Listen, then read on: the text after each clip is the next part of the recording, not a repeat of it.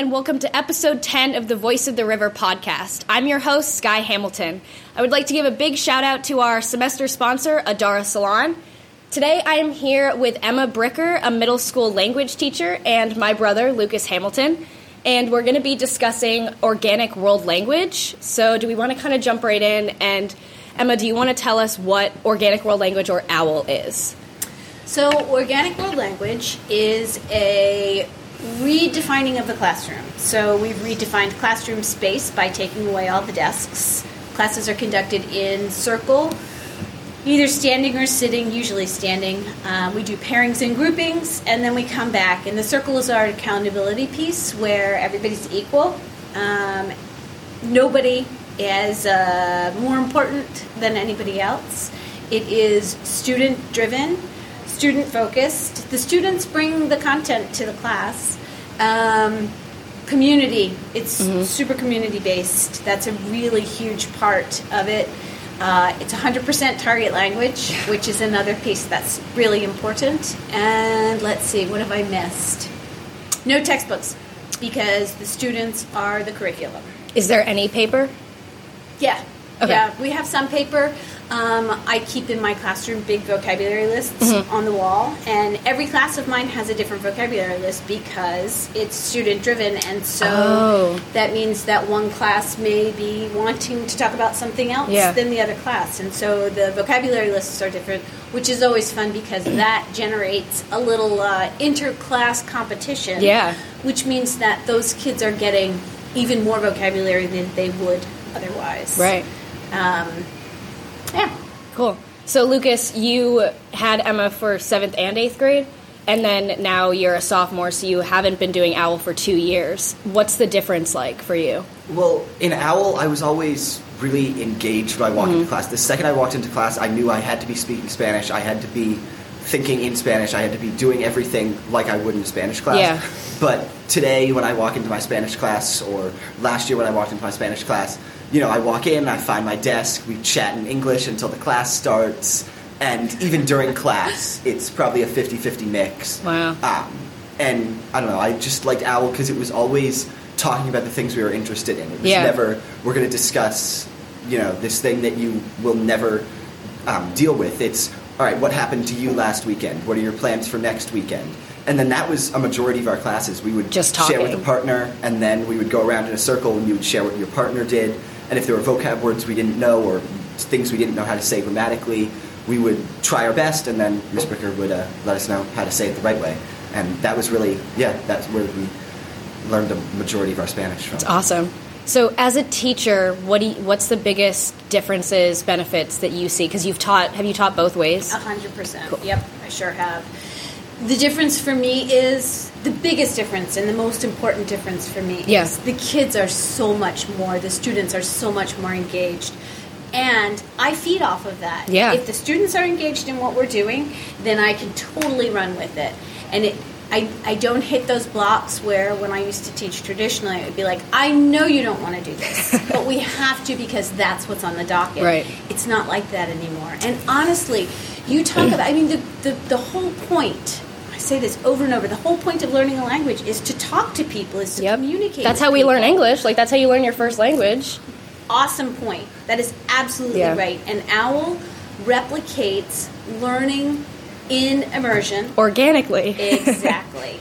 And so, you know, it's not necessarily chapter 3 that you need to talk about family. If somebody comes in and they, I don't know, their grandparent is sick and in the hospital, all of a sudden you're talking about all of these things that kid needs. Yeah. They need to talk about that. So you've got vocabulary around family, you've got vocabulary around sickness, you've got vocabulary around travel, and it really just emerges naturally. And so people say, well, they don't have the vocabulary. How do they do that? So you can act it out. You can draw a picture, or once you have a little vocabulary, you can describe it. So I always, when I do my little intro to the 6th graders, I'm thinking of a fruit, and it's red, and it's like the size of a baseball, and they're ripe in the fall, and they grow on trees. They come in other colors. What am I thinking about? Apples. An apple, of course. So once you get a base of vocabulary, and you don't even need all the connecting words, you just need some basic vocabulary to be able to describe something, and then I can supply that. And the other awesome thing is that students often work outside of class, so they bring things into class that they can help. That's great. It's amazing. Yeah. I noticed in Spanish, too, last year, there was a big thing where they wanted us to start doing exactly that, defining words that, like, we knew vocabulary words in Spanish, and everyone was sitting around wondering how we did that, but I had 2 years where if I didn't know a word, I had to do that to get the word, so it was really interesting that that was already there. Yeah, I'm so jealous because Lucas was able to do this for 2 years, and I just missed it because I think, or OWL got put in the year I left. Yeah. So you're in Spanish 4 this year, Luke, so you're working with a lot of kids that have never worked with OWL before. How is that for you? Well, up until actually just recently, it had been pretty clear that most of the kids in that class didn't have, they could talk Spanish if they needed to, but that wasn't what they were comfortable with. They never really, could really, think in Spanish. They never really knew how to just talk casually. I mean, now Emma Hillary is in that class, and she was just in Spain for 5 months. And I'm episode 9. So that changes things a little bit. But, I mean, really, other than that, they can get across their basic point, but it's not that they just want to flow and talk. And there's no reason for them to. Yeah, there isn't. Yeah. So OWL was brought in, what year was that? If Lucas, it was your 7th grade year. 2014. Right, so 14? I think that's right. Why was the switch made? Was that you that pushed for that, or? Yes, I guess it was. I guess it was. When I started at the middle school, well, let me back up. I taught university first, and then I moved to another middle school. Okay. When I went to my first middle school, the teacher who I was replacing said, he's from Puerto Rico, and he said, you need to teach immersion. And so I was like, okay, cool. That's, it was part of my interview process. I had to go in and teach. And he said, no English. And so I was like, great. So did my class, was awesome, got the job, and that was my first experience teaching pure immersion. Okay. And teaching immersion just meant that the students were more engaged. So I came to Oyster River and taught immersion, and I told my colleagues, nobody else has to do this, but this is how I've learned that it's effective, and I like it, and the kids like it. And then I went to a conference and walked into this room. I saw the advertisement for OWL and went into the room, and I watched this teacher who teach this, I don't know, there were probably 80 of us, and she had us in one big circle, and she had us all engaged. And she taught she was teaching Spanish, so I already had the leg up because I knew the language, but there were teachers from all these other different languages, and everybody was engaged, and she had us talking to each other, and this was in a 50-minute session. Wow. So we were talking together, and then we come back to circle, and there was a lot of laughter, and a lot of, somebody was late, so we learned the word tarde, and it was so engaging, and I thought, holy cow, this is what I'm missing. Yeah. So I came back to the middle school, and my poor colleagues, I said, hey, guess what? I learned this really great new thing, and I want to do it, and it's okay. Nobody else has to do it. Yeah. This speaks to me. So I pushed all the desks aside, and I did it part-time because it's a lot to... It sounds like a lot of energy, too, for you. It's a lot of energy. And then to keep the circle moving and to keep the kids moving... So that year I still had my desks in the room, but... do you not have desks in your room anymore? Not a one. Nope. That's awesome. Nope. Wow. So I had the desks in the room, but I had them pushed all to the side, and I taught a mix. It was OWL and also at the desks. Okay. And then at the end of that year, I said, the desks have got to go. And they told me, if you take the desks away, you will never get them back. And I said, woohoo! And the rest is just... We just went for it. That's awesome. And to my colleagues' credits, God love both of them so much, they embraced it. Are they doing it now too? They are. That's great. They are. So they saw what was happening in my classroom, and my students were speaking Spanish in the halls. I had kids come back and say, you know, later in the year, gosh, I go to my next class and I raise my hand and I have to think, oh no, what language do I speak in? That, how cool is that? So, but both of my colleagues at the middle school, 100%. And then when Chinese came in. Is Chinese at the middle school now too? It is. Oh, that's cool. It is. So we have that. French, Chinese, and Spanish. Mm-hmm. And the Chinese instructors also have embraced it, and it's really, it's great. Yeah. And the students, to watch the students embrace whatever language it is, it's phenomenal. Yeah. It's really fun. That's so cool. Yeah. I can't wait to see, because, I mean, this worked for you, and I can't wait to see how it's, when more middle schoolers start coming up to the high school that have done this, and that, because the high school kind of needs to get on board with this, it sounds like. Has that been a topic? Yeah. I mean, we've talked about it, and I think that there are varying interests. Yeah. And I think, you know, we'll just have to see. Yeah. It's a work in progress. Definitely. Across the board, it's a work in progress. Yeah. So, but it's really, I really do think that the students find it engaging. I know that I've taught a number of workshops, mm-hmm. and one of the questions that comes up is, how do you teach advanced learners in this format? Well, what we do is we follow the ACTFL. There are ACTFL guidelines. ACTFL says you teach 90%+ in the target language in your classroom. OWL, we really strive for 100%. Yeah. But there's something called question sequencing, and you basically form your questions based on the level that you're teaching. So if you're teaching a novel level class, you might be asking, what's your name? If you're teaching a higher level class, you might ask, what's your name, and are you named for someone? Mm-hmm. Or... does your name have a meaning? Or so at every level, you absolutely can teach in this methodology. You just need to amp up your questions so that what you're getting back is a little bit richer response. Definitely. Comprehensible input is hugely important, so that you as a teacher, you're talking to the students so that they can understand you. Yeah. If you say it one way and they don't get it, then you say it another way. Mm-hmm. But to not use their native language, English in this case, it's super important. Yeah. And honestly, I tell the students, so structure of a day is this. I'll give you two pieces. Okay. Structure of the day is the students come in, and in my classroom they come in and they chat in Spanish, because once they come through La Puerta Magica, there is no more English. So what happens if they speak English? Their classmates call them out on it. I mean, it's really... Because it messes with everyone. Because, I mean, Luke mentioned he started thinking in Spanish, and it's going to get him out of it. Exactly. It does. When somebody else speaks in English or you speak in English, it bumps everybody off target, or anybody within hearing distance. Yeah. And it takes a while to re-engage the brain. So you've got about, a 45-minute class...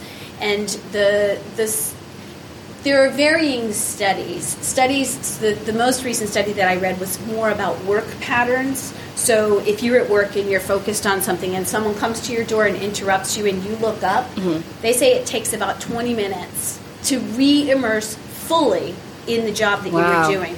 So if you translate that to language, it's probably not that long of a period of time, but you can see how disruptive it is. So it's really important for the students to try and stay in language. And they do. They monitor one another. Mm-hmm. There's very little English ever spoken in my classes. Because the kids are really dedicated. Yeah. They want to learn.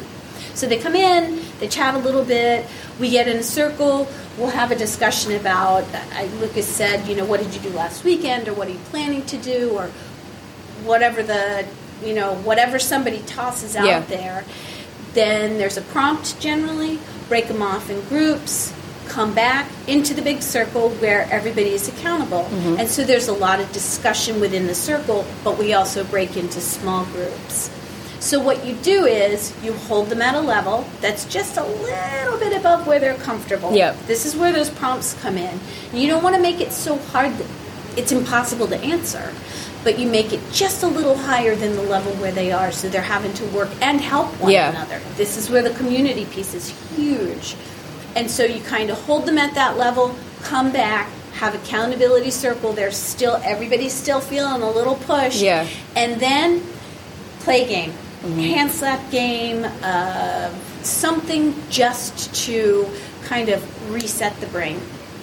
Let everybody come down from that holding experience, come down, and then you repeat the process. And it's amazing. So, you know, you push, then let everybody come back down, decompress, whew, catch your breath. It's not unlike an exercise class. Yeah, it sounds like it, yeah. Right?